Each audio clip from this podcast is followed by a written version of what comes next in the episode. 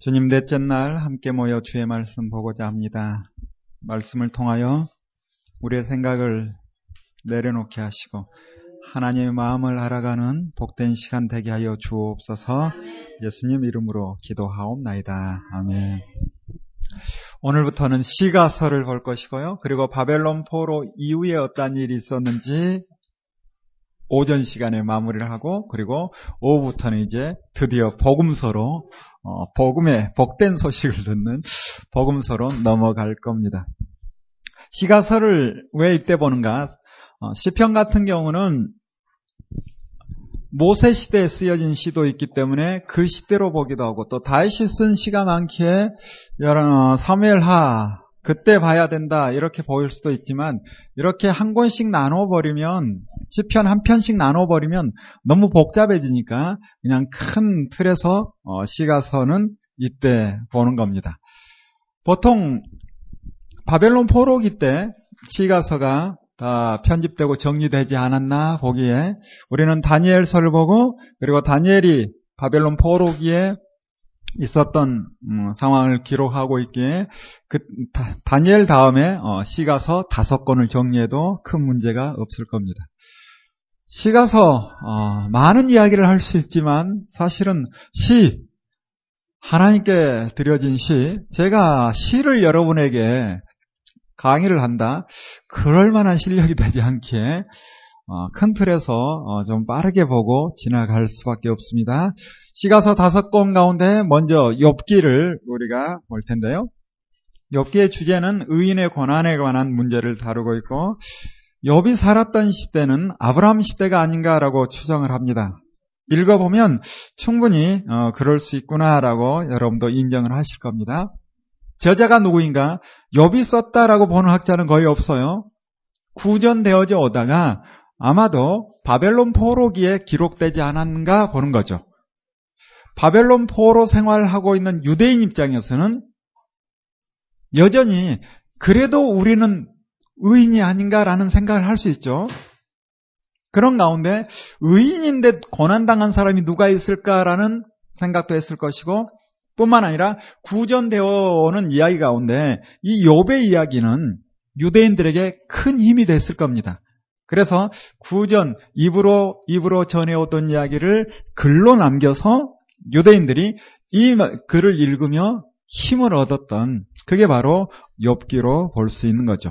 그렇다면 실제 존재했는가? 실제 존재한 사람으로 봐야죠.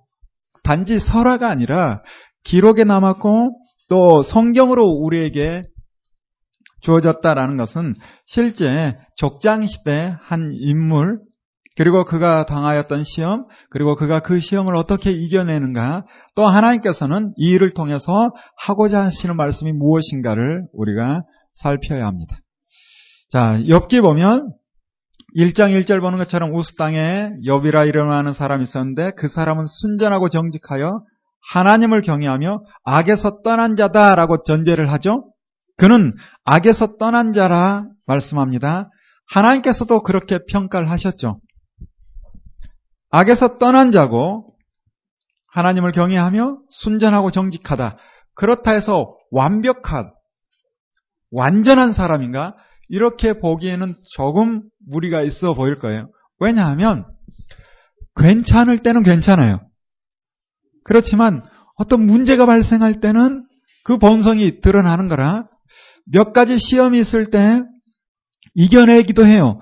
그러나 정말 참지 못하는 어떤 시험이 있을 때는 속에 있는 그 본성이 드러나는 그게 바로 엽기인 거죠. 그래서 잘 아는 것처럼 1장에는 재물과 자녀를 잃게 되는 첫 번째 시험을 겪습니다. 잘 이겨내죠. 우리는 이와 같은 시험이 있었을 때도 이겨내기가 쉽지 않을 텐데. 두 번째, 건강을 잃고 병들어 고통받는 시험이 2장에 나옵니다. 역시 잘 이겨냅니다.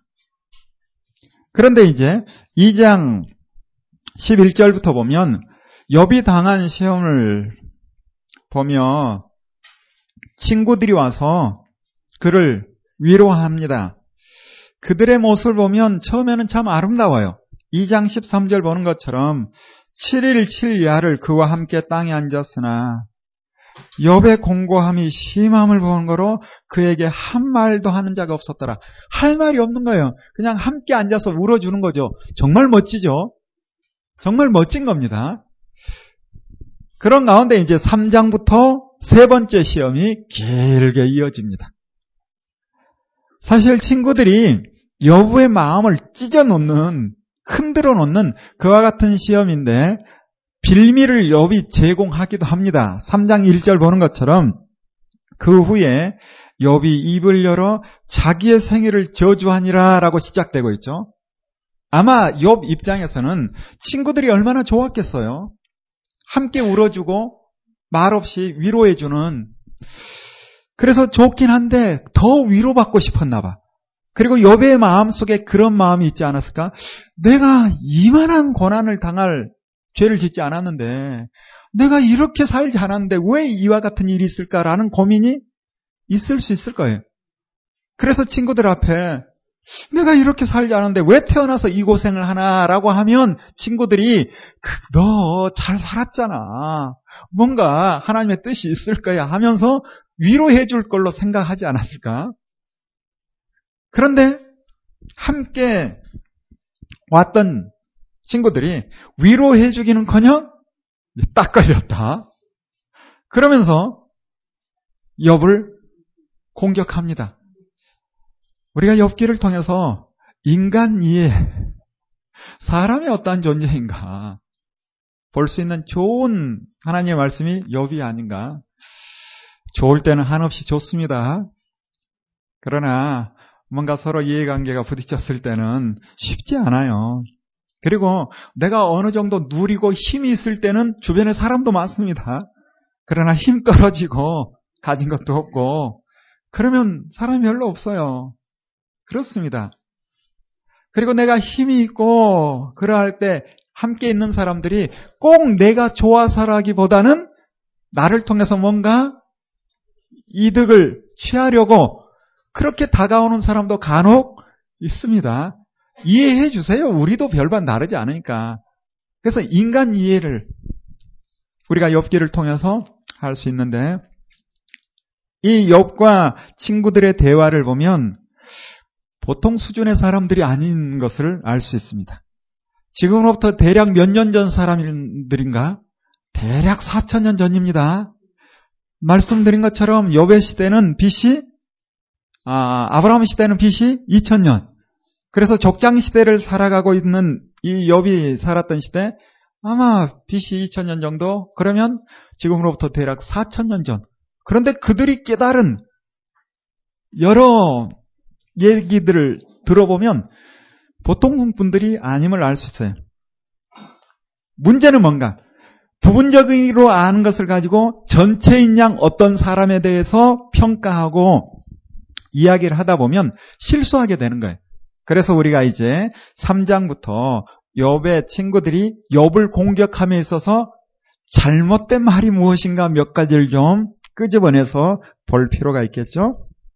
먼저 엘리바스가 이야기를 합니다. 위로하기도 하지만 욥에게 뭐라 하는가? 4장 7절 좀 가서 보면 생각해봐 이 사람아 죄 없이 망한 자가 누구야 이런 식으로 뭐라고 붙이는 거죠. 너 이와 같은 고난 당하는 게 뭔가 이유가 있지 죄 없이 망하는 자가 어디 있겠어. 자식이 죽고 재물 다 사라지고 너 병들어서 이와 같은 고난 가운데 있는 걸 결국 뭔가 죄가 있기 때문에 그런 거지. 그것 생각하고 회개하라는 거지. 이와 같은 이야기를 들은 욥의 마음이 편치 않을 겁니다. 그래서 엘리바스와 서로 논쟁이 되는 거예요. 들고 있, 듣고 있던 빌닷이 못 듣겠는지 또 나섭니다. 그러면서 이런저런 이야기를 하다가 8장에 가서 뭐라 하는가? 8장 4절 가서 볼까요? 빌닷의 말 가운데 너의 자녀들이 주께 득제하였으므로 주께서 그들을 그 죄에 붙이셨다. 야, 이거 참 힘들 것 같아. 자식이 먼저 죽었거든요. 그런데 그 상황을 가지고 죄가 있으니 죽었지. 그냥 하나님께서 데려갔겠어? 이런 이야기를 하면 여러분 참을 분 있어요? 이거 못 참습니다. 자녀에 대한 이야기를 하니 어찌 참을 수 있겠어요. 그런데 아 역시 여분 달라. 그래도 말로 해결해 버려 합니다. 대화로. 그런데 여기서 끝나지 않아요. 더 빌다시 이야기를 하는데 계속 볼까요? 5절 볼까요? 너가 만일 하나님을 하나님을 부지런히 구하며 전능하신 이에게 빌고 또 청결하고 정직하면 결국 이 말도 엽 너도 죄 때문에 지금 고난 당하고 있는 거야 라고 몰아 세우는 거죠. 정녕 너를 돌아보시고 너의 의로운 집으로 형통하게 하실 것이야. 너의 시작은 미약하였으나 너의 나중은 심히 장달이라 말씀합니다.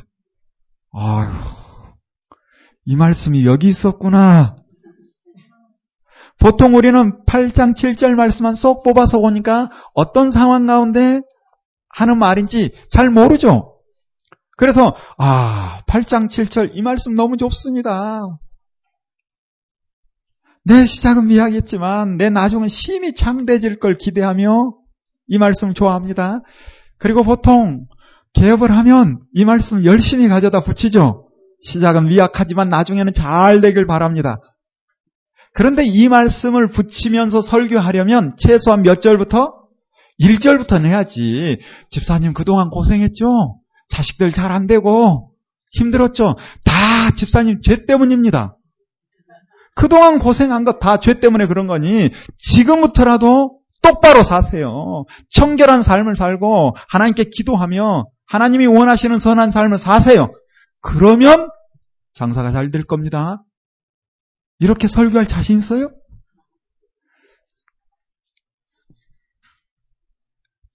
말씀대로 설교해야 된다라는 것을 알면서도 본문을 가지고 설교할 때 분위기, 앞뒤 상황 전혀 보지 않고 그냥 그 한 절만 쏙 뽑아서 하고 싶은 이야기 다 하고 이 말로 결론 지어버리면 아 하나님의 마음은 어떨까?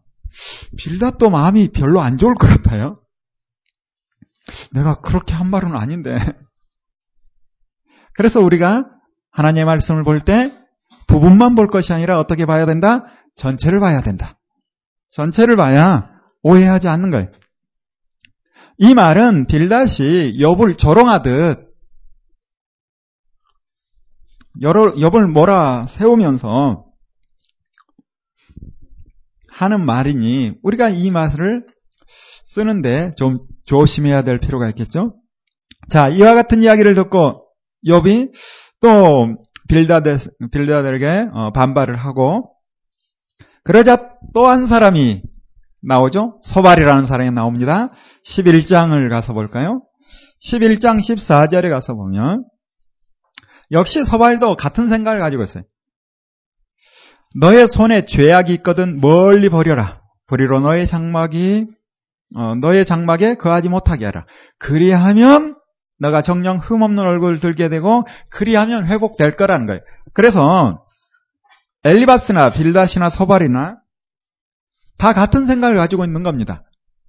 뭔가 고난이 있다면 죄 때문이야 라고 몰아붙이는 거예요. 이 말이 일반적으로 맞는 얘기입니다. 대부분 그래요. 그리고 우리가 레기 봤잖아요. 레기라는 언약을 보면 하나님 말씀대로 살 때는 복을 받고 그렇지 않을 때는 화가 있을 것이다. 기록되어 있잖아요. 그렇지만 지금 욥이라는 사람은 레기라는 언약을 맺기 전의 사람이에요. 뿐만 아니라 이 레이기라는 언약의 말씀이 공동체로 주어져서 시대에 따라서 개인이 똑같은 복을 누릴 수 있는가? 아닐 수 있습니다. 다시 말씀드립니다. 구약 시대 이스라엘 민족이 하나님과 신의 산 언약을 맺었던 건 공동체로 맺은 거예요. 그래서 다 같이 그렇게 살았을 때 복을 누린 거예요. 그러나 시대가 무너져서 개인적으로 하나님의 말씀대로 산다 할 때는 신의 산 언약의 복이 구체적으로 문자적으로 이루어지지 않을 수 있습니다. 그래서 시대에 따라 복이 달라지는 거예요. 예수님께서 그와 같은 말씀을 하시는 거죠. 이미 무너져 버린 시대. 신의 산 언약을 따라 사는 사람이 없는 그와 같은 시대. 그래서 옛 언약을 가지고 설교를 예수님께서 하시는 겁니다. 그러면서 그 시대에 맞춰서 설교하는 거예요. 이제는 이 시대는 어쩔 수 없이 정직하고 의롭게 살려 하면 고난이 있을 것이다 라는 말씀을 하시는 거예요. 사도들도 마찬가지입니다. 서신서도 마찬가지인 거예요. 의롭게 살려 하는 자는 무엇이 있을 것이다?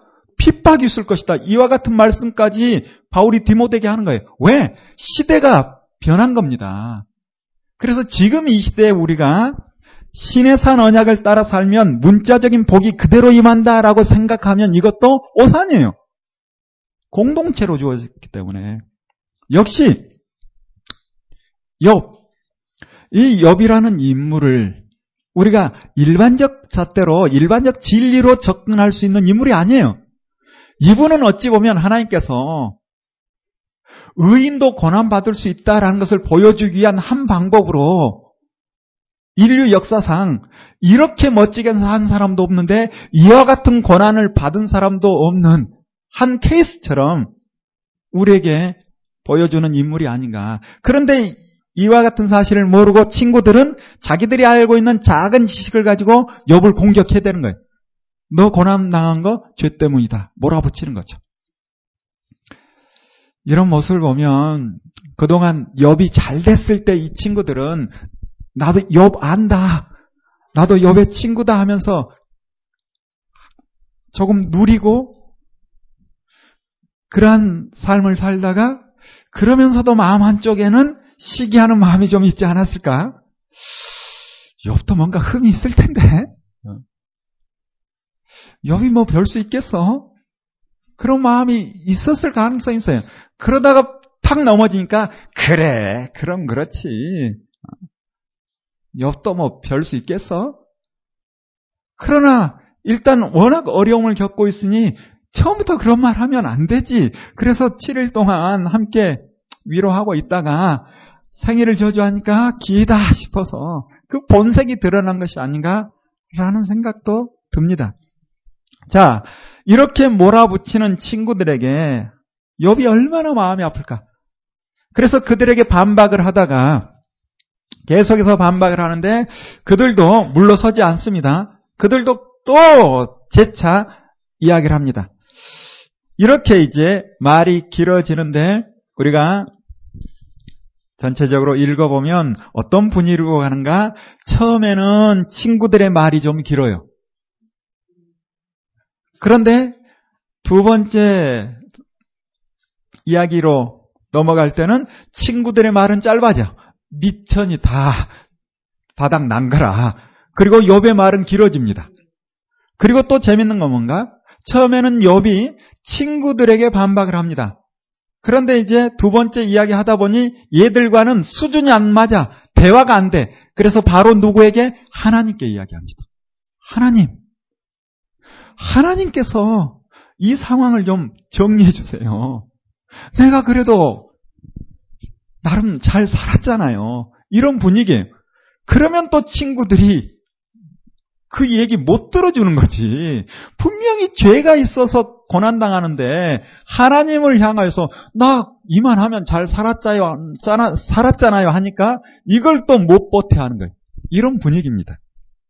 자, 우리 욥의 마음이 어떠한지 22장의 엘리바스의 이야기를 들은 후에 욥이 엘리바스에게 대답하면서 하는 말을 한번 23장을 통해서 볼까요?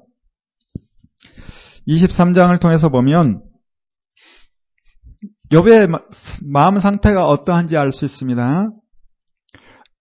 욥이 대답하여 가로되 내가 오늘도 혹독이 원망하니 받는 재앙이 탄식보다 중함이라.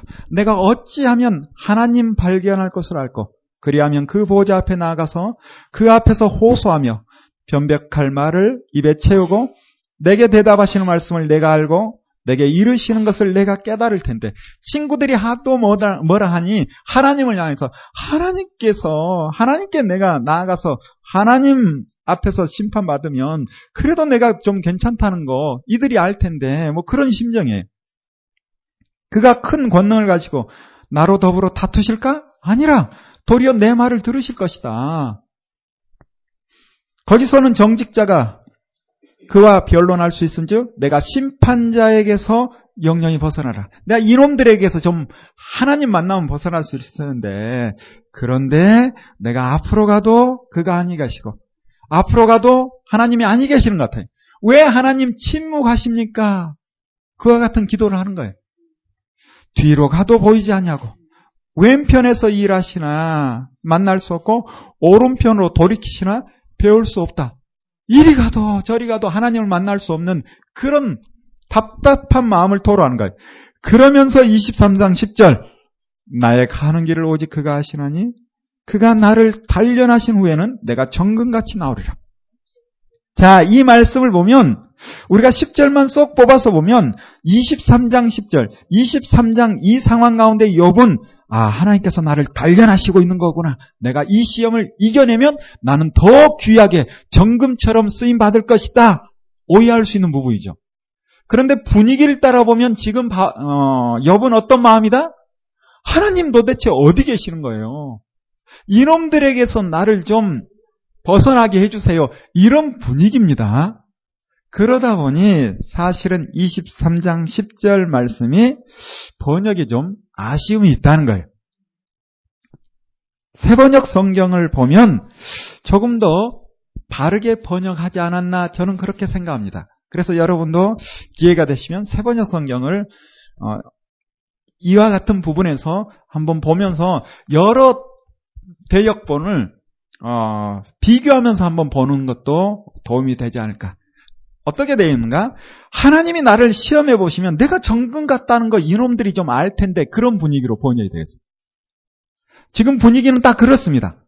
하나님이 나타나시면 그리고 나를 시험해 보시면 내가 좀 괜찮다는 거 이놈들이 알 텐데 하나님께서 잠잠하니 이 녀석들이 계속 나를 공격하는 거 아닙니까? 지금 그런 분위기입니다.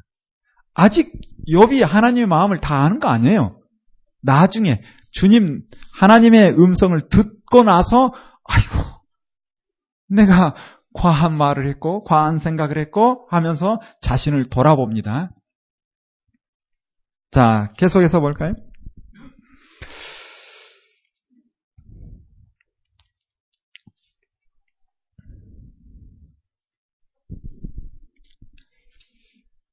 세 번째 친구들의 이야기가 나오고 하는데 그들과 논쟁하는 부분들은 어, 다 보기 어렵고 엽이 어떤 삶을 살았는가 좀 살펴볼까요? 31장에 가서 보면 엽이 친구들 앞에 어찌 보면 하나님께 토로하는 거겠죠. 나 이렇게 살았잖아요 라는 모습이 나옵니다. 이와 같은 고백이 과장이 아닐 겁니다. 실제 그렇게 살았기 때문에 고백을 하는 건데 우리의 삶과 한번 비교해 봅시다. 왜냐하면 욥은 신의 산 언약 이전의 사람이라니까요. 예수님 몰랐겠죠? 우리의 삶과 한번 비교해 봅시다. 31장 내가 내 눈과 언약을 세웠나니 어찌 처녀에게 주목하랴. 그리하면 그리했다면 위에 계신 하나님의 내리시는 분깃이 무엇이었으며 높은 곳에서 전능자의 주시는 산업이 무엇이었겠느냐라고 이야기하죠. 구절에 보면 조금 더 구체적으로 나오죠. 언제 내 마음이 여인에게 유혹되어 이웃의 문을 엿보아 기다렸던가. 내가 다른 여인에게 마음 주지 않았던가요? 그리하였다면 만일 내가 아내를 두고 다른 여인을 품었다면 내 처가 내 아내가 타인의 맷돌을 놀리며 타인이 더불어 동침하는 것이 마땅하다. 이 정도까지 이야기합니다.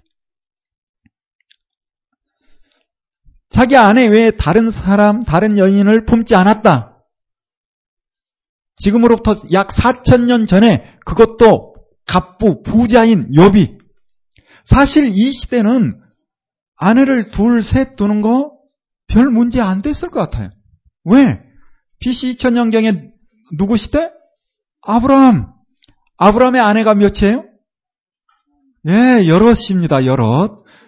여럿이에요. 나중에 후처 기록에 다 나오고 있잖아요. 야곱도 넷이었죠.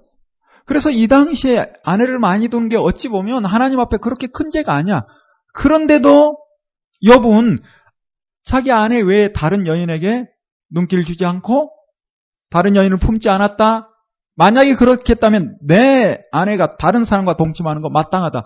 이 정도 고백을 하는 멋진 사람이죠. 16절을 볼까요?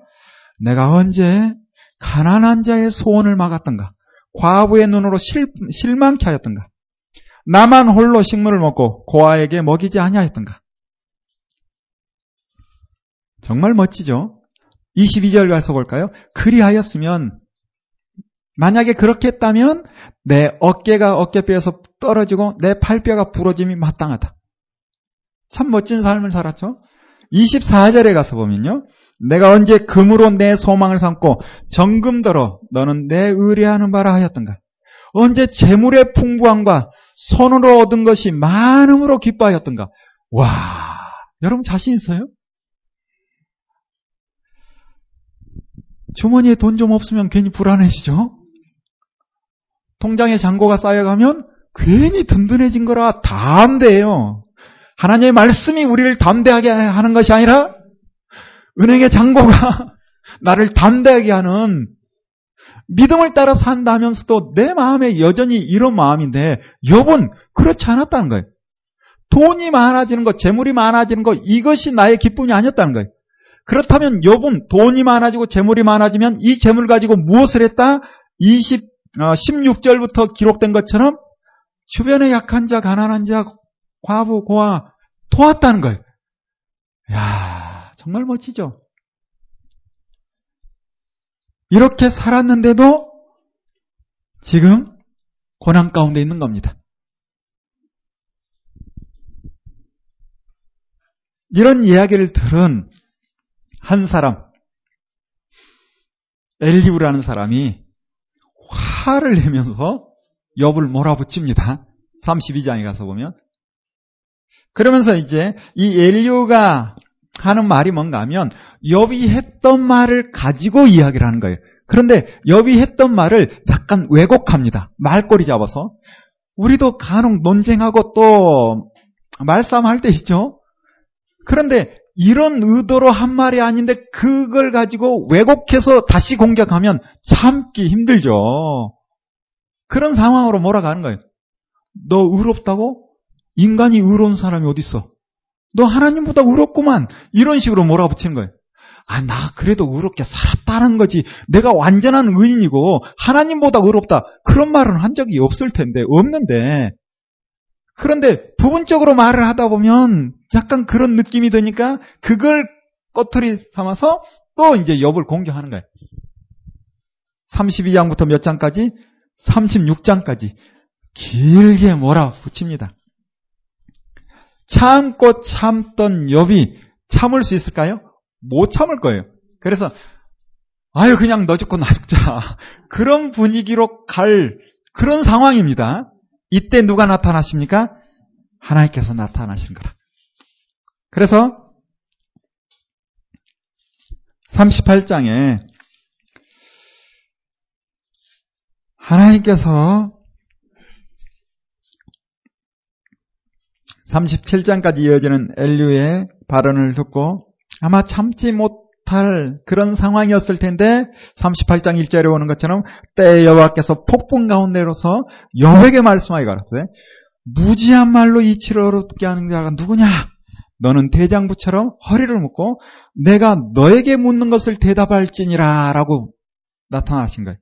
지금 엘리우의 말을 듣고 대답하다 보면 반드시 실수하고 과한 말이 나올 가능성이 있었던 것 같아. 그래서 하나님께서 나타나셔서 너 내가 질문해 볼 테니까 대답 한번 해봐.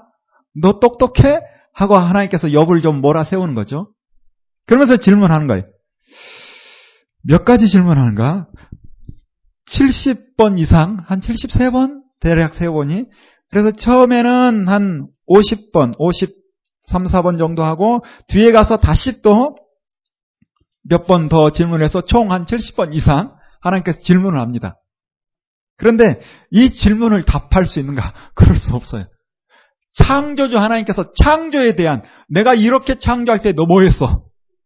내가 땅에 기초를 놓을 때 너 어디에 있었어? 너 그거에 대해서 답할 수 있어?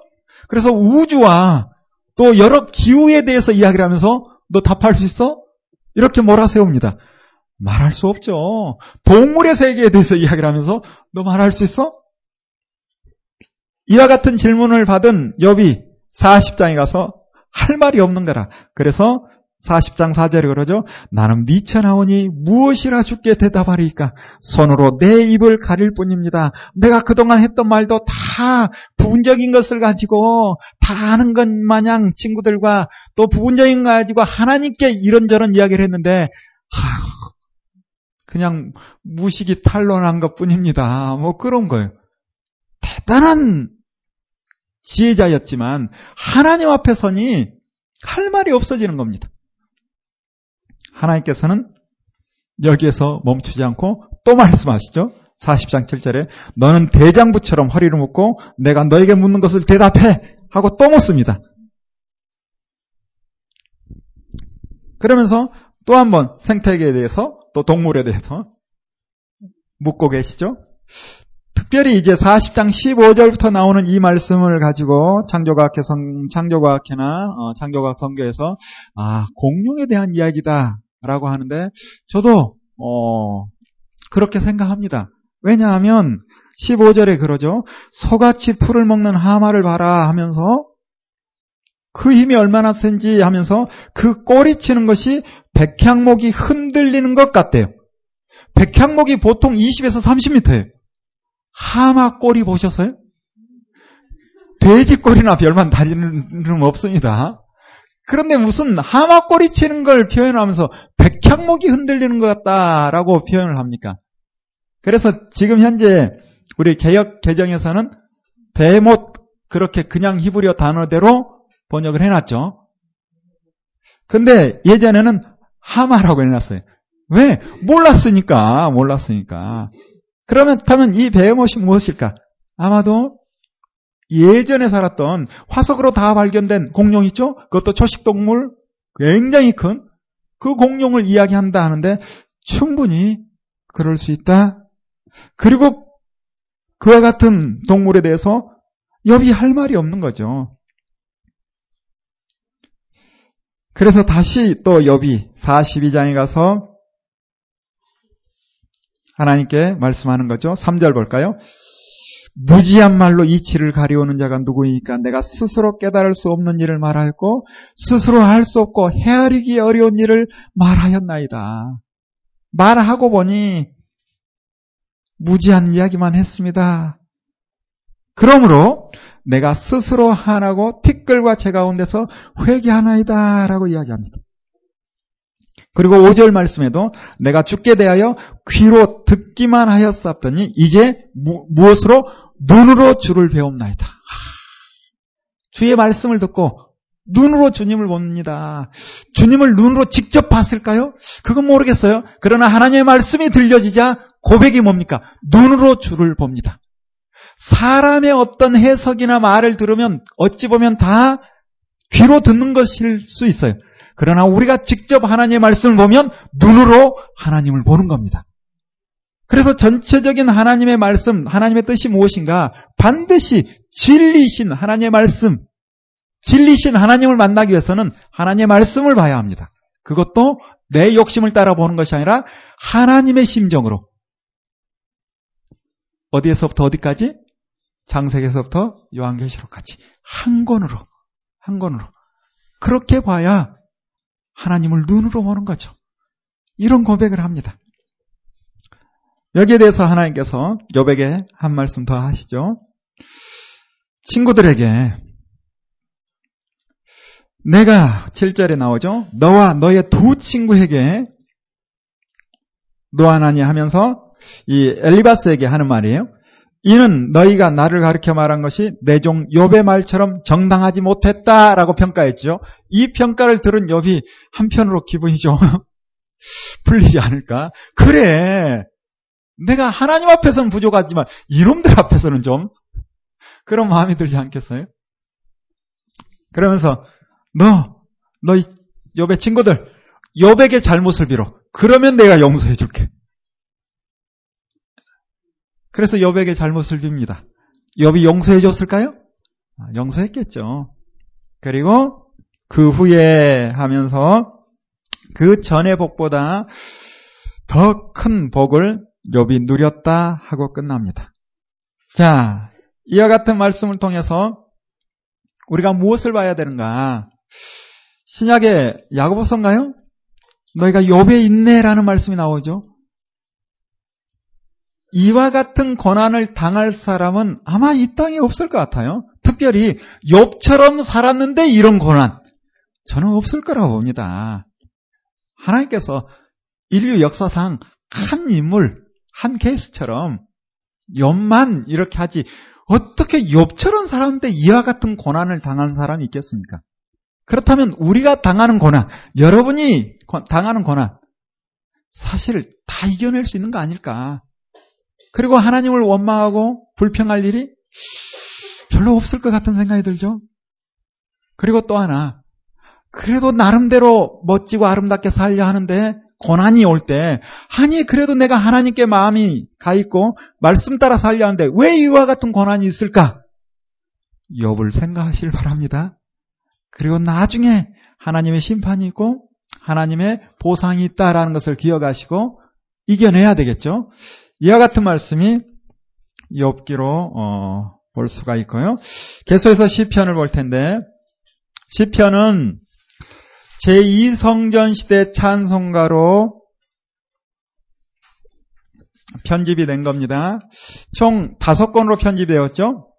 그래서 제1권은 1편부터 41편까지, 제2권은 42편부터 72편까지, 3권은 73편부터 89편, 그리고 4권은 90편부터 106편, 5권은 107편부터 150편까지 기록이 되고 있습니다. 시편은 여러 믿음의 사람들이 남긴 시를 편집을 한 건데 시편 90편을 보면 모세 시라고 어, 표제에 나오고 있죠. 그래서 모세 시로부터 바벨론 포로 이후에 활동했던 여러 사람들의 시, 가 나오고 있기에 모세가 살았던 시대가 지금으로부터 대략 3500년, BC 1500년, 그리고 바벨론 포로 후에 남겼던 사람들, 그들이 살았던 시대는 BC 대략 500년. 그래서 약 1000년의 기록이 시편입니다. 그러다 보니 이러한 표현을 하죠. 하나님께 음, 하나님을 향한 하나님을 향한 천년의 노래 뭐 그런 표현들이 어, 시편에 어, 그런 표현들을 하고 있습니다. 사실 시편 보려 하면 한이 없고 우리가 큰 주제와 같은 말씀이 1편이 아닌가. 그래서 시편 1편에 복 있는 사람은 악인의 꾀를 좇지 아니하며 죄인의 길에 서지 아니하며 오만한 자리에 자리에 앉지 아니하고 복 있는 사람은 오직 어떤 사람이다? 여호와의 율법을 즐거하여 그 율법을 주야로 묵상하는 자다. 1편이 10편 전체의 주제와 같은 그래서 가장 앞에 배열을 하지 않았겠어요? 결국 하고 싶은 말은 뭔가? 여호와의 율법을 즐거하여 그 율법을 주야로 묵상하며 그 말씀 따라 살아가는 자는 의인이라는 거예요. 그리고 그와 같은 사람은 하나님께서 지키신다는 거죠. 그리고 마지막 150편에 우리가 잘 아는 것처럼 하나님을 찬양하는 것으로 끊으시는데 결국 하나님의 말씀을 기뻐하고 그 말씀 따라 살아가는 사람은 그의 삶이 어떠한 삶으로 마무리된다? 하나님을 찬양하는 것으로 이렇게 시편이 배열이 되어 있습니다. 그리고 이제 시편을 읽을 때 표제라고 되어져 있죠. 이 표제는 처음 시를 남긴 사람이 내가 썼고 이런 상황에서 썼다 그거 아닙니다. 나중에 믿음의 사람들이 후학들이 시편을 편집하면서 여러 자료를 통해서 또 내용을 통해서 표제를 붙인 거예요. 그래서 이 표제가 꼭 맞는가? 간혹 틀릴 수도 있습니다. 그래서 표제를 생각하지 않고 읽어보는 것도 어, 좋은 공부가 되지 않는가 생각을 해봅니다. 자, 이 정도로 보고 가도 여러분이 또 여러 자료들을 통해서 공부해 볼 수 있으니 지나가도록 하겠습니다. 세 번째 책, 잠언. 잠언 1장 1절부터 말씀을 통해 잠언의 목적이 무엇인가를 알 수가 있는데요. 잠언 1장 1절부터 5절 말씀을 보면 다윗의 아들 이스라엘 왕 솔로몬의 잠언이라라고 시작되죠. 그렇다 해서 잠언 전체가 다 솔로몬이 남긴 건 아닙니다. 솔로몬은 잘 아는 것처럼 3천 잠언을 말했어요. 그 중에 괜찮은 거 아니면 그 중에 남아 있는 것을 편집을 했고 그 뒤에 가면 잠언뿐만 아니라 아, 솔로몬뿐만 아니라 다른 사람이 남긴 잠언도 함께 편집되어져 있습니다. 여러분 솔로몬이 남긴 잠언 3천 다 성경이 됐었으면 참 좋겠다라는 생각을 하시나요? 31편까지 이렇게 자면이 있는데 1장 2절 볼까요? 이는 잠언은 지혜와 훈계를 알게 하며 명철의 말씀을 깨닫게 하며 지혜롭게 의롭게 공평하게 정직하게 행할 일에 대하여 훈계를 받게 하고 어리석은 자로 슬기롭게 한답니다. 젊은 자에게 지식과 근신함을 더 주고 지혜 있는 자는 듣고 학식이 더할 것이고 명철한 자는 모략을 얻을 것이다 라고 말씀합니다. 그래서 우리가 잠언을 자주 읽어서 지혜로운 삶을 살아야 되겠죠.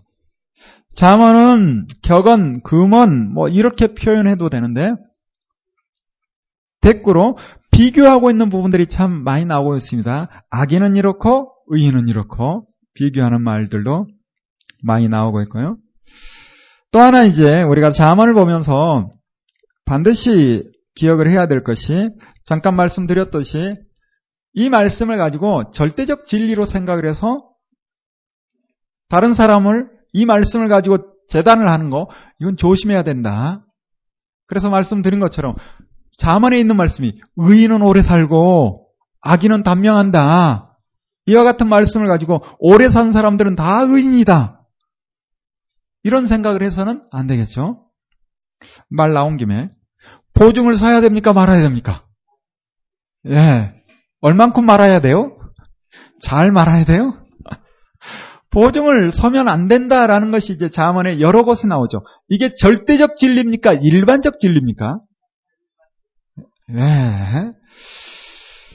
왜이 말을 하고 싶은가 하면 지금은 보증 서는 일이 뭐 많지 않아서 그나마 다행인데 예전에는 직장 생활만 하려 할 때도 재정 보증을 세워야 되고 참 어려운 때가 많았습니다. 그러면 성경을 조금 알면 어떤 이야기를 하는가? 성경에 보증 쓰지 말하게 했어 하면서 보증을 안 써주는 분들이 간혹 있었어요. 그러면 듣는 사람은 어떤 생각 드는가? 야, 성경이 그런 책이야? 성경을 좀 아는 사람이 있을 수 있어요? 성경이 이와 같은 말씀도 있습니다. 친구를 위해서 목숨을 버리는 게 대단하다? 아니, 마땅하다. 아니, 친구를 위해서 목숨까지 버리라는데 돈은 안 되나 보다 오해할 수도 있겠죠? 디모데전서 5장 8절. 5월 8일. 무슨 날? 어버이날. 이와 같은 말씀이 요절입니다, 실은. 요절이 다른 게 요절이 아니라 5장 8절에 어떤 말씀인가? 믿는다 하면서 친족을 돌아보지 않는 자는 불신자보다 더 악하대. 그리고 믿음에서 배반한 자라고 이야기합니다. 누구든지 믿는다 하면서 가족이나 친족을 돌아보지 않는 자는 믿음에서 배반한 자여 불신자보다 더 악하다. 이와 같은 말씀이 요절로 마음에 새겨서 생활해야 되는데 이런 말씀은 요절로 한 번도 저도 들어보지도 못한다.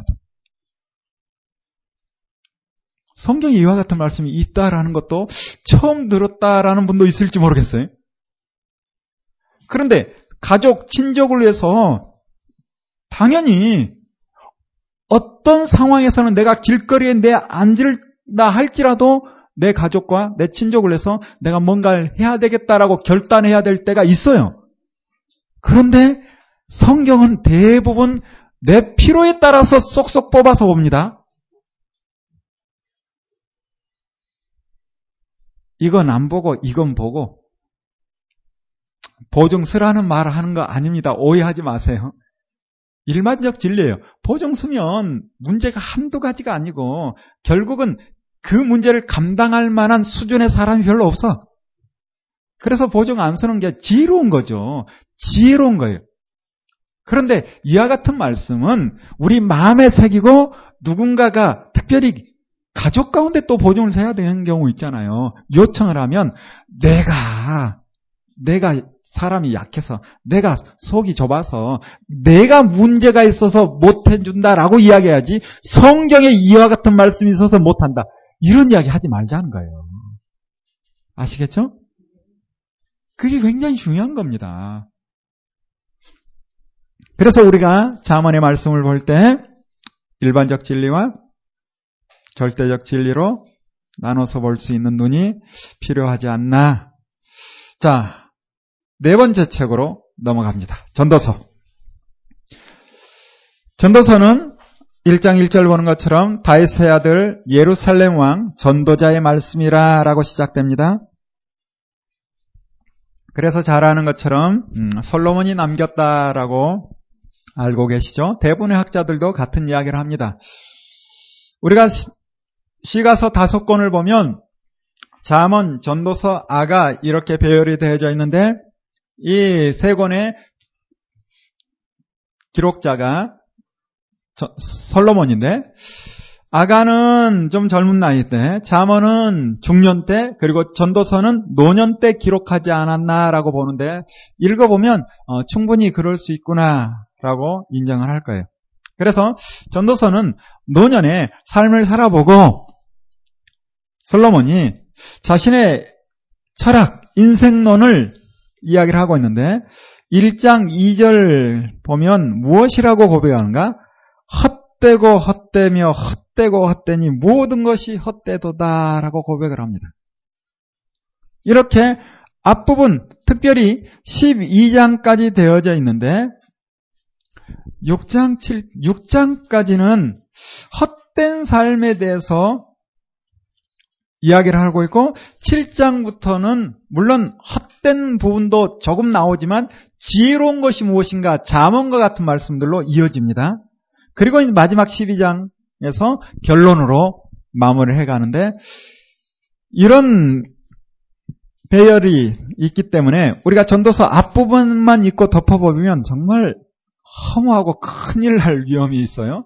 그래서 반드시 전도서는 한 번 잡았을 때 끝까지 다 읽어야 합니다. 1장에 헛되다라고 하는데 무엇을 헛되다 하는가? 지혜가 헛되다. 2장에 가서는 내가 내 마음이 원하는 대로 눈이 보는 대로 다 해봤는데 쾌락도 부도 헛되다. 그러면서 2장 12절 가서는 사는 것도 헛되다. 차라리 죽어 있는 게 낫다. 뒤에 가서는 좀 딴소리 나옵니다. 그래도 살아있는 게 낫다 또 이야기를 해요. 왜? 아직 기회가 있으니까. 그래서 우리가 부분만 봐서는 안 된다는 거예요. 앞에서는 죽, 차라리 죽어 있는 게 태어나지 않은 게 더 낫고 뭐 이런 표현을 하다가 뒤에 가서는 그래도 죽은 사자보다 산 개가 나아 뭐 이런 식의 표현들이 나오는 거예요. 왜 기회가 있다 하면서 솔로몬이 왜 이렇게 헛되다 하는가? 우리가 열왕기상 봤듯이 솔로몬은 누릴 만큼 다 누린 왕이었어요. 그런데 문제는 노년에 하나님께서 주시는 것을 가지고 하나님을 위해서 바르게 사용했다면 이와 같은 고백을 하지 않을 텐데 주로 무엇을 위해서 썼는가? 자기 자신을 위해서 썼던 것 같아요. 지혜도 자기 자신을 위해서 썼고 부와 명예도 자기 자신을 위해서 썼었고 이 지혜와 부와 명예를 가지고 마음에 드는 여인들은 다 차지할 수 있는 능력을 갖춘 거라. 그래서 술람미 여인도 금방 자기 사람을 만드는 거죠. 지혜와 부와 영광을 가지고 이렇게 눈으로 보는 것 마음에 원하는 것 다 했는데 보니 헛되다. 여러분, 솔로몬의 이 고백이 여러분의 마음에 와 닿아야 합니다. 그런데 얼마나 와 닿나요? 젊은이에게 여러분이 아휴, 내가 세상 살면서 놀거다 놀고 즐, 즐길 거다 즐겨봤는데 그거 별로더라 라고 이야기하면 젊은이가 뭐라 하겠어요? 아이고 나도 일단 즐겨보고 일단 즐겨보고 그렇죠. 그래서 솔로몬의 말이 힘이 좀 약한 거예요. 사실은. 그래서 우리는 좋아하는 인물이 누굽니까? 바울이죠. 왜? 그는 결단하고 처음부터 끝까지 나는 선한 싸움을 싸우고 믿음을 지키고 달려갈 길을 달려갔고 나를 위하여 의의 멸류관이 예비되어져 있다. 이런 자신 있는 고백을 하고 있기에 내가 비록 그렇게 살기는 어려울지 모르지만 존경하며 따라가는 거예요. 더 힘이 있는 거예요. 솔로몬이 크게 문제가 있다 이 말이 아니라 제가 볼 때는 힘이 좀 약하다는 거예요. 내가 부와 지혜와 지식과 모든 것을 가지고 하나님을 위해서 다 썼다. 그러니 너희들도 나와 같은 삶을 살아라 하면 힘이 있을 텐데 우리가 보는 전도서를 보면 다 즐겨봤다. 그런데 별로더라. 나도 해보고 싶은데 그런 마음이 든다는 거죠. 그런 마음이 든다 할지라도 내려놔야 합니다. 결국 11장 9절에 청년이여 너의 어린 때를 즐거하며 너의 청년의 날을 마음에 기뻐하여 마음에 원하는 길과 너의 눈이 보는 대로 쫓아 향하라. 너도 나처럼 해봐. 뭐 그런 말이에요. 그런데 그러나 하나님이 이 모든 일로 인하여 너를 심판하실 줄 알라. 그건 알고나 해. 하나님이 살아계시는 그 정도는 알라는 거예요. 그래도 솔로몬이 완전히 망가지지 않은 이유 중에 하나는 이게 아닐까 싶죠? 그나마 하나님을 알기에 12장 1절에도 너는 청년의 때 곧 공고한 날이 이르기 전에 아무 낙이 없다라고 말하기 전에 누구를 기억해라? 창조자를 기억하라.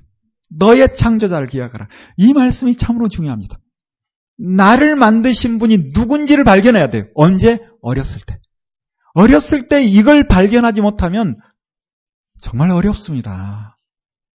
여러분, 이미 머리가 굳어버리면 벌써 중학교, 고등학교쯤 돼버리면 신앙교육 쉽지 않아요. 얼마나 어려운지 몰라요. 그래서 그 어려운 아이들을 신앙으로 세워보려고 이제 말로 잘안 되니까 여러 집회를 통해서 신기한 일, 어떤 이적과 체험을 해주려고 몸부림치죠? 그런데 그 체험을 한다고 해서 바로 서는가? 그것도 쉽지 않아요. 일시적이에요, 일시적. 그때뿐. 그래서 언제 해야 되는가? 어렸을 때 합니다, 어렸을 때. 아이 때. 아, 저는 좀 안타까운 게 있어요. 그렇다 해서 우리 아이들이 뭐 그렇게까지 문제 있거나 그건 아닙니다. 근데 안타까운 건 뭔가 어려서부터 가정예배 하다 말다 뭐 잘 안 되잖아요. 그런데 들어온 게 그거라 주입식으로 설교 끝나고 이야기하자 조용히 해라 뭐 이렇게 하다 보니 얘들 입장에서는 답답했나 봐. 근데 그게 당연한 것처럼 배워왔어. 지금 생각해보니까 정말 아쉬워요. 그렇게 안 했어야 되는데 라는 생각이 들어요. 우리가 유대인들을 통해서 배울 건 좀 배워야 되겠죠? 다 배울 필요는 없지만 좋은 건 배워야 돼요. 유대인들은 어려서부터 부모와 자녀가 대화를 통해서 하나님을 알게 합니다. 어떤 예식을 통해서 자연스럽게 교육하는 거예요. 이게 얼마나 멋진지. 실은 다 구약 성경에 하나님 말씀에 있는 거예요. 그런데 대한민국에 복음이 들어오고 신약만 좋아했는지 구약의 말씀을 잘 보지 않았던 거라. 저도 그랬고. 그러다 보니 신약적인 사고 가운데 말씀을 보니 구약에 하나님께서 가정을 어떻게 세우는 것에 대한 말씀을 잘 보지 못했어요. 이게 참 안타까워요. 늦은 감이 있지만 지금이라도 좋은 거 있으면 받아들여야 되지 않겠어요? 그래서 여러분 자녀들이 이미 장성했다면 그 장성한 자녀에게 후손들을 말씀으로 가르칠 수 있도록 교육해야죠. 그 방법은 뭔가? 어려서부터 가장이 자녀를 신앙교육해야 합니다. 교회에서 신앙교육 안 됩니다. 일주일에 한 번 그것도 잠깐 애들 입만 맞춰주기 위해서 율동하고 쇼하고 재밌게 개그맨이나 초청하고 이렇게 모아드리기 바쁜 거지 교육 끝난 겁니다. 안 돼요. 근데 무슨 교회 학교는 교육을 합니까? 더 안 되죠. 누구를 통해서 영향, 영향을 받는가? 미국의 어떤 음, 조사기관에서 조사를 했대요. 90% 이상이 가정입니다. 교회 뭐 3%? 어, 학, 학교 2%인가요? 뭐 세상 지식은 조금 배울지 몰라요. 그러나 영향을 받는 것은 90%가 가정이에요, 가정. 그렇다면 가정에서 뭘 해야 될까? 하나님의 말씀을 어려서부터 가르쳐야 돼. 그래서 반드시 부모는 하나님의 말씀을 성경을 처음부터 끝까지 원만하게 알아야 돼요. 그래야, 그래야 대화가 되지.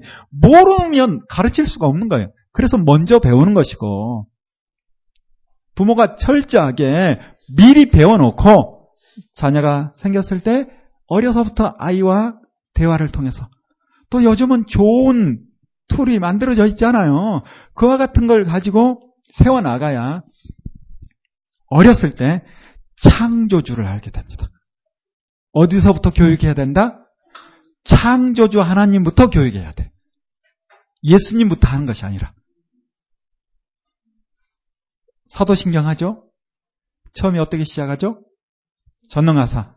천지를 창조하신 하나님 아버지를 내가 믿습니다. 이렇게 가는 거예요. 그런데 예수님부터 우리는 이야기하고 싶어 하는데 아닙니다. 오늘 오후에 할 건데 또 말 나온 김에 막 하고 싶은 말이 많아져가지고 우리가 바울 좋아하다 보니 바울이 선교 사회를 감당할 때 예수 그리스도 이거 외쳤기 때문에 지금 이 시대도 예수 그리스도 외치면 무슨 일이 일어날 것처럼 물론 맞긴 맞아요. 그런데 이제 우리가 과하게 가면 예수 그리스도 이게 주술이 돼 버리면 잘못된 거죠. 왜 바울은 그 시대 그들에게 예수 그리스도라고 전하는가? 아, 그 배경을 알아야 돼요. 그 배경을. 그들은 그리스도를 기다리고 있었다니까요. 메시아가 그리스도예요. 그래서 회당에 나오는 사람들은 한결같이 언제 오나? 누가? 그리스도가 메시아가 언제 오나? 기다리는 그들에게 왔다. 그리스도가 누가 왔는데 예수가 그리스도였다. 이거 전하는 거예요. 너무도 단순하고 명확한 진리를 복음을 전하는 겁니다. 배경이 그러하기에 기다리는 그들에게 그런데 길거리 가는 사람에게 예수 그리스도 하면 알아요? 모릅니다. 그래서 어디부터 창조주 하나님부터 이야기해야 돼요. 그래서 바울도 회당에 갔을 때는 항상 예수가 그리스도입니다. 전하는 것이고 아테네 광장에 갔을 때는 예수 그리스도 하면 저 미쳤나? 그런 소리 들리니까 창조주 하나님부터 전하는 거예요. 대상에 따른 설교가 달라져야지. 그거 모르고 그냥 부분 이게 있으니까 이걸 외치면 되는 것 마냥 나사렛 예수 그리스도 이름으로 명하면 무슨 일이 일어난 것 마냥 주술처럼 기독교를 받아들여서는 안 돼요. 한쪽으로 너무 쏠리지 말자는 거지 무조건 다 잘못됐다 이렇게 몰아가는 거 아니니까 여러분 오해 없기를 바랍니다. 그래서 무엇을 가르쳐야 되는가? 12장 1절 본 것처럼 창조주를 가르쳐야 돼. 누가 만드셨는가? 내 존재가 어디서부터 왔는가? 그래서 일찍부터 이야기해 주세요. 실은 나, 너 진짜 엄마 아니야. 나 아빠, 진짜 아빠 아니야. 미안한데, 나 진짜 아빠 아니야. 하고 처음부터 사실대로 가르쳐 주세요. 누가 진짜 부모예요? 나를 만드신 하나님. 처음부터 아이고 우리 학생부 아이들 몰랐던 거 이제 알아버렸나 보네. 진짜 부모님 있다니까. 사실적으로 처음부터 가르쳐 놔야 돼. 그래야 흔들리지 않습니다. 그래야 그때부터 교회가 하나님의 몸된 교회가 든든히 세워지는 거예요. 이렇게 솔로몬은 깨달은 거죠. 창조주를 기억하라. 그리고 이제 12장 13절 14절 결론처럼 말씀하고 있죠. 일의 결국을 다 들었으니 하나님을 경외하고 그 명령을 지킬지어다. 이것이 사람의 본분이다. 하나님은 모든 행위와 모든 은밀한 일을 선악간에 심판하시리라. 그래서 하나님의 심판이 있다라는 것을 기억하며 살라라고 이야기를 하고 있습니다.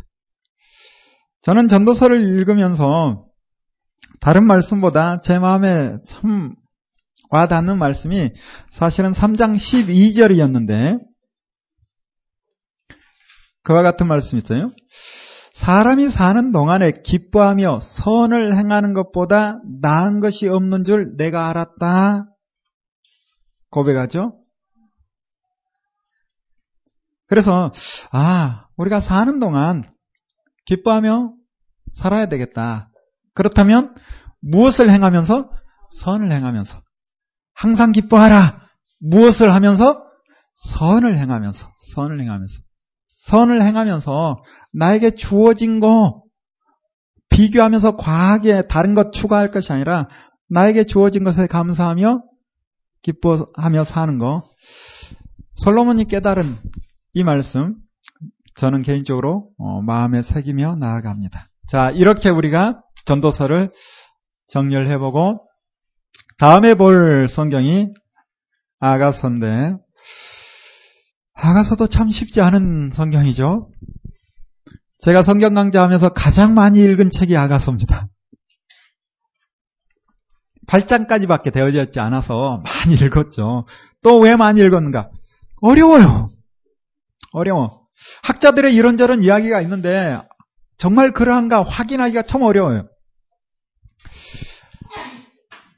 아가서는 어, 장르가 오페라에 가깝다라고 하죠. 그리고 솔로몬이 남긴 노래가 1005편입니다. 그 중에 아가서가 남은 거예요. 여기 아가라는 말은 쉬르 하시림이라는 히브리어인데 노래 중에 노래 그런 뜻을 가지고 있어요. 노래 중에 노래 이게 남았습니다. 내용을 읽어보면 솔로몬과 술람미 여인의 사랑 이야기인데 그러면 주인공이 두 사람인가? 어떤 학자는 아니다 한 사람 더 있다 이런 표현을 해요. 그래서 2인설, 3인설 이런 이야기가 나옵니다. 2인설 너무도 간단하죠. 솔로몬과 술람미 여인의 사랑 이야기 끝. 그러면 3인설은 뭘까? 자, 3인설을 이야기하는 분들이 있는데 이야기로 한번 그림을 한번 그리면서 생각을 해봅시다. 솔로몬이 어느 날 사냥을 나갔어요. 그런데 저 시골에 한 소녀를 봤는데 얼마나 아름다운지 이미 왕궁에는 140명의 여인들을 두고 있어요, 솔로몬이. 그런데 왕궁에 있는 여인들은 다 화장에 분장해. 그런데 민낯에 이 순수한 소녀를 보고 마음이 동한 거라. 그래서 이 소녀의 마음을 사기 위해서 자기의 지혜와 부와 모든 것을 가지고 이 소녀의, 마, 소녀의 마음을 사서 왕궁으로 데려왔어요. 그렇게 시간을 보내는데 이 술람미 여인의 마음이 자기에게 다 오지 않은 것을 느끼는 거예요. 솔로몬이. 뭔가 좀 문제가 있다. 그래서 물었대요. 아니 내가 도대체 당신에게 잘못해준 게 뭐가 있어? 많은 여인들이 있지만 그래도 내가 당신을 가장 사랑하는데 뭐 이런 표현을 하면서 이야기를 했겠죠?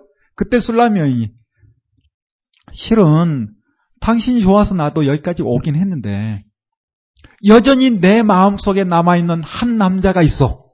예전 시골에서 함께 양을 치며 함께 좋은 관계를 가져왔던 목동 그 남자가 내 마음속에 사라지지 않습니다 하니까 솔로몬이 아 사람의 마음을 그렇게 지혜와 부와 명, 명예로 살 수 있는 게 아닌가 보구나 하면서 술람미 여인을 그 목동에게 보내줬다. 그래서 주인공이 솔로몬, 술람미 그리고 술람미가 사랑한 어떤 남자 이게 3인설입니다. 읽어보면 그런 내용이 나와요? 몰라요. 잘 모르겠어요, 저는. 그런데 그렇게 또 이야기를 합니다. 그래서 2인설, 3인설이에요. 자, 이게 또 왜 성경이 됐는가? 이것도 또 말이 많죠? 유대인들은 아주 간단하게 이야기합니다. 솔로몬을 하나님처럼, 술람미를 이스라엘 민족처럼. 그래서 하나님께서 이스라엘 민족을 이처럼 사랑하사. 우리는 이렇게 해석하죠.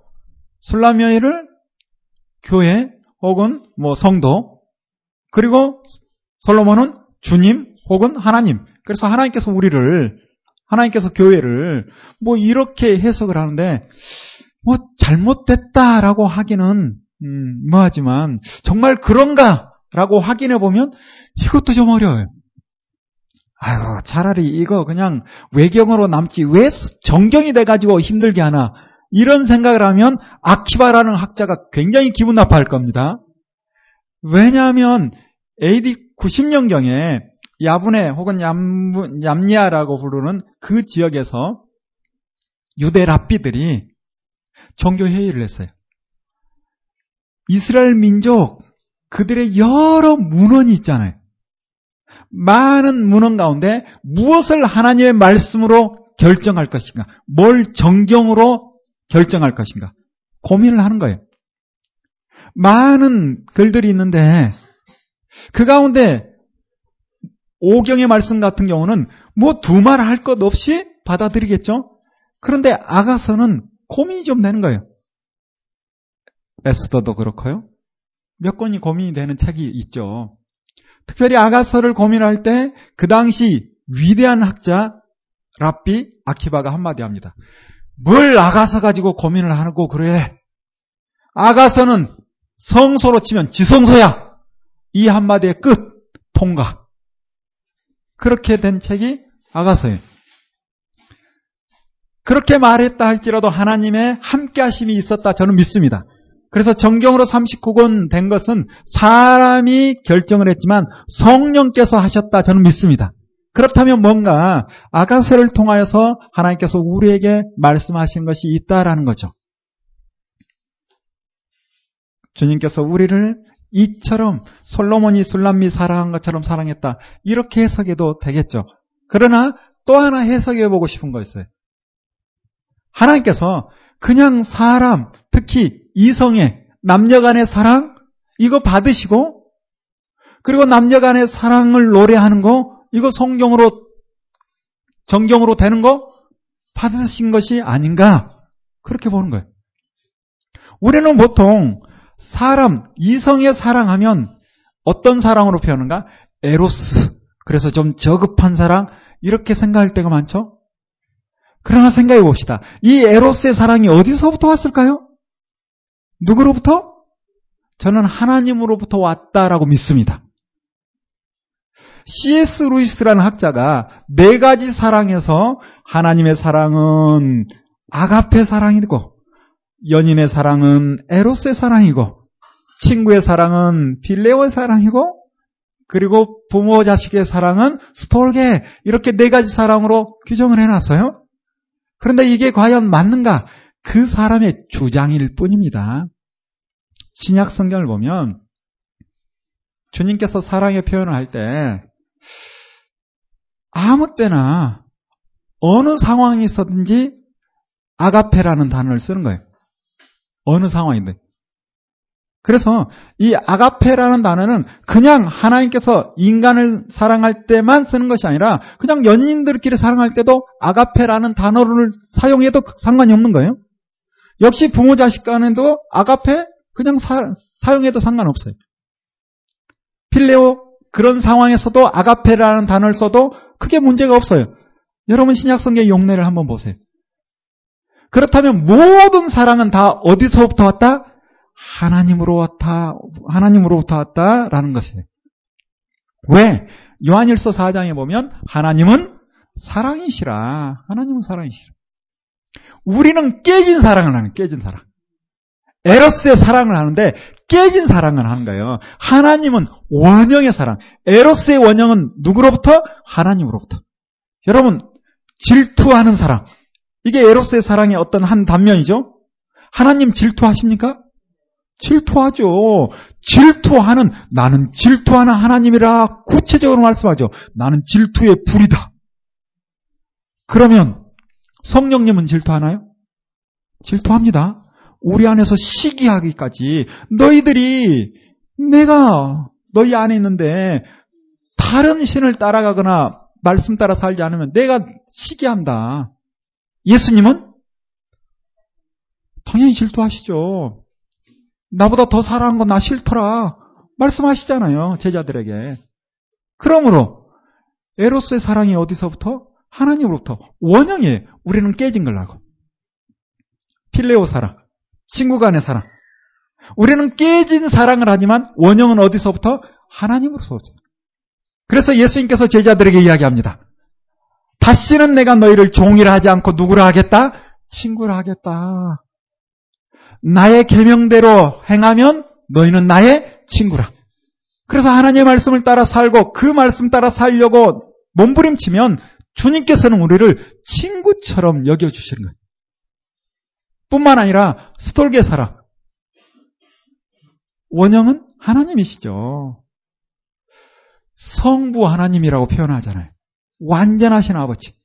그래서 하나님 아버지는 완전하신 우리 아버지입니다.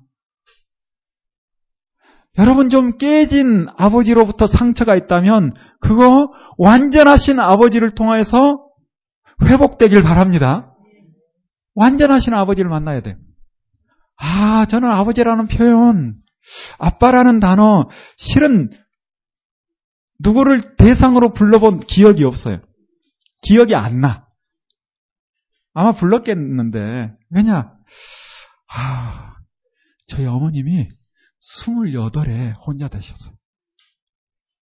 그렇다고 또 식사하러 올라가서 괜히 짠하게 이렇게 보고 그러면 안 됩니다. 아, 그래도 당당하고 기쁘게 사세요. 그런데, 아, 그때 형이 다섯 살, 제가 두 살, 우리 동생이 뱃속에 있을 때. 아우, 세상에 어쩜 이럴 수가 있어요. 그래서 우리 동생 이름이 유복입니다. 유복자예요. 아, 뭐, 바르게 키워보려고 몸부림쳤어요. 근데 쉽지 않아서 어쩔 수 없이 말씀드린 것처럼 가나, 어, 고아, 모자원, 거기 갔던 거예요. 그리고 저도 어려서 살 길이 막막하니까 방학 때만 되면 뭐 외갓집으로 이렇게 거기 가서 좀 조금 먹고 있어. 뭐 그런 분이지. 아, 그때부터 얼마나 눈치를 그래서 제가 눈치 백단입니다. 그때 훈련을 제대로 받았어요. 최근에 사촌 형이 그런 이야기를 하더라고요. 그 형은 좀 컸으니까 외사촌 형이 아, 우리 할머니가 왜 너를 그렇게 미워했는지 모르겠대. 그래서 나에 대한 생각을 하면 항상 울고 다닌 기억밖에 없대. 자, 그랬어요, 실은. 어, 그렇게 울고 다녀서. 그래서 요즘은 눈물이 잘 안 나는지. 왜? 구박하니까 친손주하고 외손주 그것도 딸 시집 보는데 금방 그런 일이 당하니 할머니 외할머니 입장에서 그럴 수 있겠죠. 또 제가 어렸을 때 좀 많이 또 울었나 봐. 그러니까 이는 이 녀석 때문에 그런 생각이 조금 있었나 봐요. 그러다 보니 그러면 안 되는데 하는 마음이지만 툭툭 나오니까 저는 또 눈치를 얼마나 잘 보는지 그런 삶을 살았어요. 그래서 아버지에 대한 기억이 없습니다. 아버지에 대한 기억이 없다 보니 아버지 뻘 되는 분 앞에 서면 어찌 해야 될지 몰라요, 실은. 경험이 없으니까. 그래서도 사실 산청에 있는 여러분 아는지 모르지만 노 목사님이라고 저는 굉장히 부담스럽습니다. 근데 그분 성향은 또 저 못지 않은 것 같아. 그래서 간혹 함께 가서 개인적으로는 저는 가지도 못해요. 꼭 누구 갈때 끼어가. 그래서 같이 앉아 있어. 근데 말도 제대로 못하고 노 목사님은 더말 못하시고. 그래서 모르겠어요. 어떤 마음이실지. 저는 처음 이 강좌 듣고 얼마나 좋은지 또 노목사님 흡족해 하시라고 강의 있을 때마다 에스라 홈피에 계속 올렸어요. 짧은 강의, 긴 강의. 2011년도에 엄청나게 강의를 하러 다녔거든요. 왜? 잘해서 강의가 옆구리 찔러서. 그러면서 이제 목사님을 통해서 배웠습니다. 자랑하고 싶어서. 막 올렸어. 그런데 좀 흠이 됐나 봐. 아니, 그 짧은 시간 하면서 제대로 전할 수 있겠어? 너 목사님이 아니라 주변에서 또 그럴 수도 있겠죠. 1년 딱 배우고 강의하러 다니니까.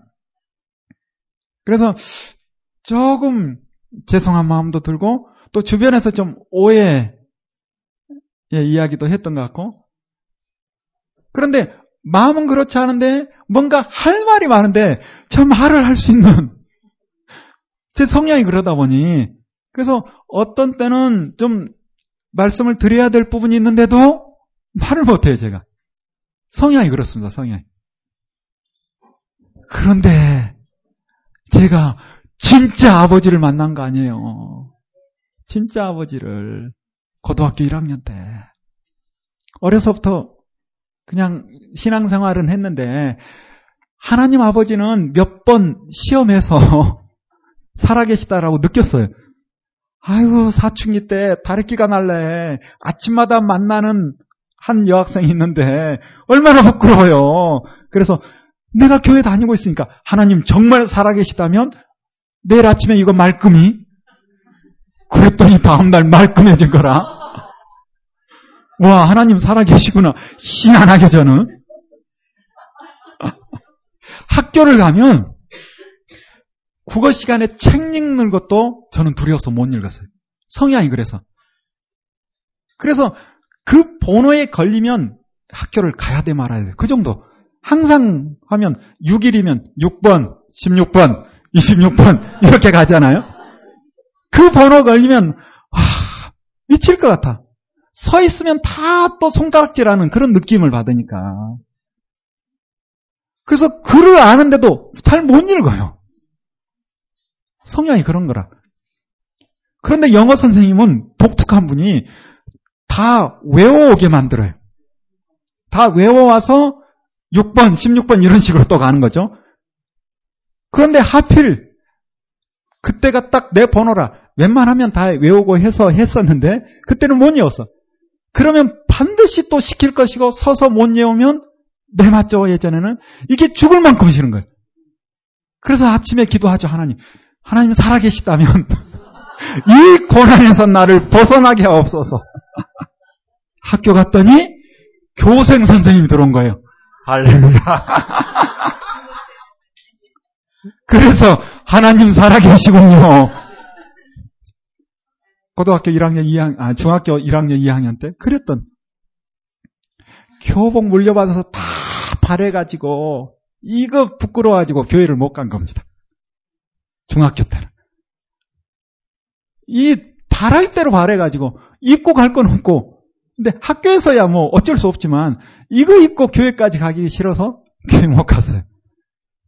그러다가 이제 중학교 졸업하고 고등학교 갈 그 상황에 다시 또 어떤 마음에 드는 여학생이 교회 가자 해서 하나님 살아계시다라는 것은 알고 있었고 갔어요. 그리고 말씀을 듣고 하는데 예수님은 좀 독특한 분 같아. 그래서 아 도덕적인 선생 이 정도만 생각했어. 그러다가 좀 결단을 해야겠다. 말씀을 읽는데 그러면서 하나님이 살아계시다면 정말 내 마음 속에 들어와 주세요. 정말 예수님께서 실존하셨다면 제 마음 속에 들어와 주세요 하고 주님께 기도하기 시작했죠. 그 가운데 주님께서 제 마음을 붙드신 거라. 하... 여러분 다 여러분 다 경험한 거 아니에요? 얼마나 울었는지 얼마나 기쁘던지 나의 진짜 아버지, 하나님 아버지를 만나고 얼마나 기쁘던지. 사람 앞에 담대해진 거예요, 그때부터. 여전히 어렵고 힘들지만 설 수 있는 자신이 생긴 거예요. 고등부 회장이 됐습니다. 왜? 남자가 둘이라. 한 친구는 내가 전도했으니까 그 친구는 부회장 되고. 광고 하라 해서 앞에 서 있는데 선배 누나가 광고하고 들어오니까 머리카락부터 발까지 떨고 있더래.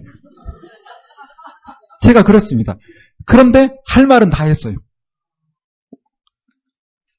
일단 내 성향이 그러하기에 변하진 않아. 그러나 하나님께서 나에게 할 말은 할 수 있게 왜 두려움은 없는 거라. 성향은 그래서 떨고 있긴 하지만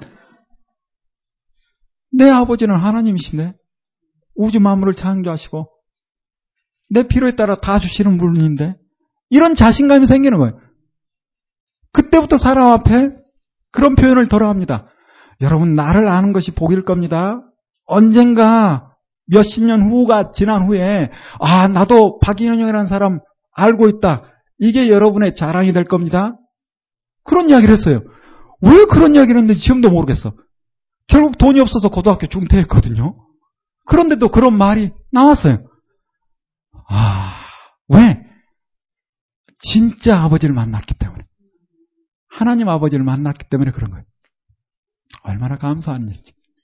그래서 스톨게 이 부모와 자식 간의 사랑을 이야기하는 것도 결국 어디에서 온 것이다? 하나님께로부터 온 것이. 그래서 성부 하나님은 꼭 누구 같아요? 우리 아버지.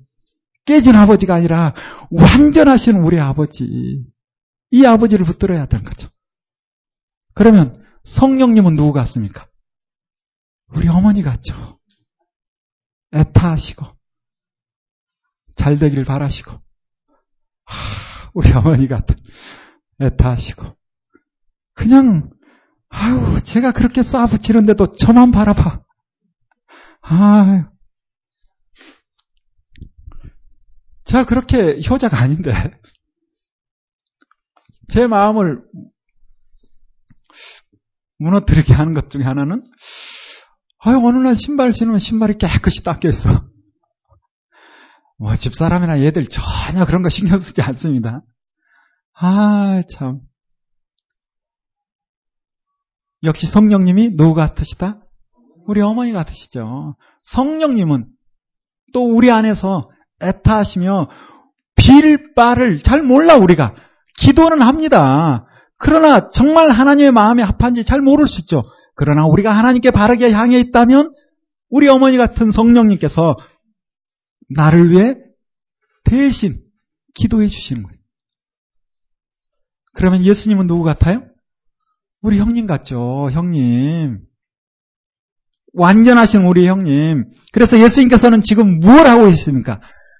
하나님 옆에서 우리를 위해서 또 대신 기도해줘요. 얼마나 감사한 일인지. 우리가 이 은혜를 누리고 있잖아요. 그런데 바랄 게 또 뭐가 있는지, 바랄 것도 별로 없을 것 같아. 우리 아버지 대신 성부 하나님, 우리 어머니 대신 성령 하나님, 우리의 형님, 성부, 아, 성자 예수님.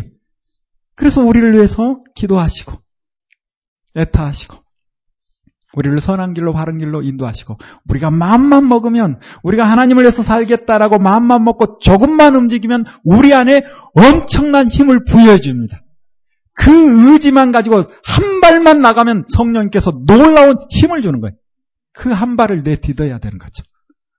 그래서 우리가 하나님의 사랑을 이야기할 때 단순하게 아가페 사랑, 다함이 없는 사랑, 그냥 내가 죄를 따라 살아도 무조건 용서하는 사랑 이렇게만 볼 것이 아니라 질투하시는 하나님, 친구 같은, 그리고 성부, 성령, 그리고 성자로서 완전하신 하나님을 우리가 만나야 되는 거죠. 그래서 우리가 보고 있는 이 아가서를 그렇게 봐도 크게 문제가 없지 않을까. 인간의 사랑이 솔로몬과 술람미의 사랑이 그냥 사람의 사랑 같지만 누구로부터 온 하나님으로부터 온 사랑이다. 이렇게 정리를 해도 크게 문제가 없을 것 같습니다. 자, 우리가 이때 또 한 권원의 성경을 보고 싶은데요. 시가서를 정리를 하고 역대기를 이때 보아도 크게 문제가 없을 것 같습니다. 역대기는 어, 간단하게 정리해 볼 수 있죠. 이미 우리가 사무엘서와 아니 어찌 보면 어, 창세기까지 거슬러 가도 괜찮을 겁니다. 왜 역대기에 보면 아담부터 족보가 이어져 내려오니까 그러다 사울 그리고 다윗의 기록과 솔로몬의 기록이 길게 나오는 거예요. 이 부분은 어디에 나오는가? 잘 아는 것처럼 사무엘하 그리고 아, 사무엘 상하 그리고 이제 열왕기 상까지 이어지는데 이미 역대 상하의 기록은 다른 성경이 다 어, 기록이 되어져 있습니다. 그런데 굳이 왜 역대기를 남겼을까 생각을 해보면 뭔가 목적을 지닌 역사서가 아닌가 그렇게 생각할 수 있다는 거예요. 역대기가 기록된 때가 언젠가라고 생각을 해보면 우리 역대하 36장을 한번 찾아볼까요?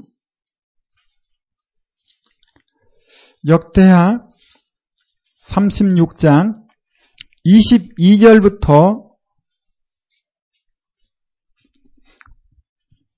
고레스 칙령에 대한 기록이 나오고 있는데 에스라 1장 1절부터 나오는 말씀과 다르지 않습니다.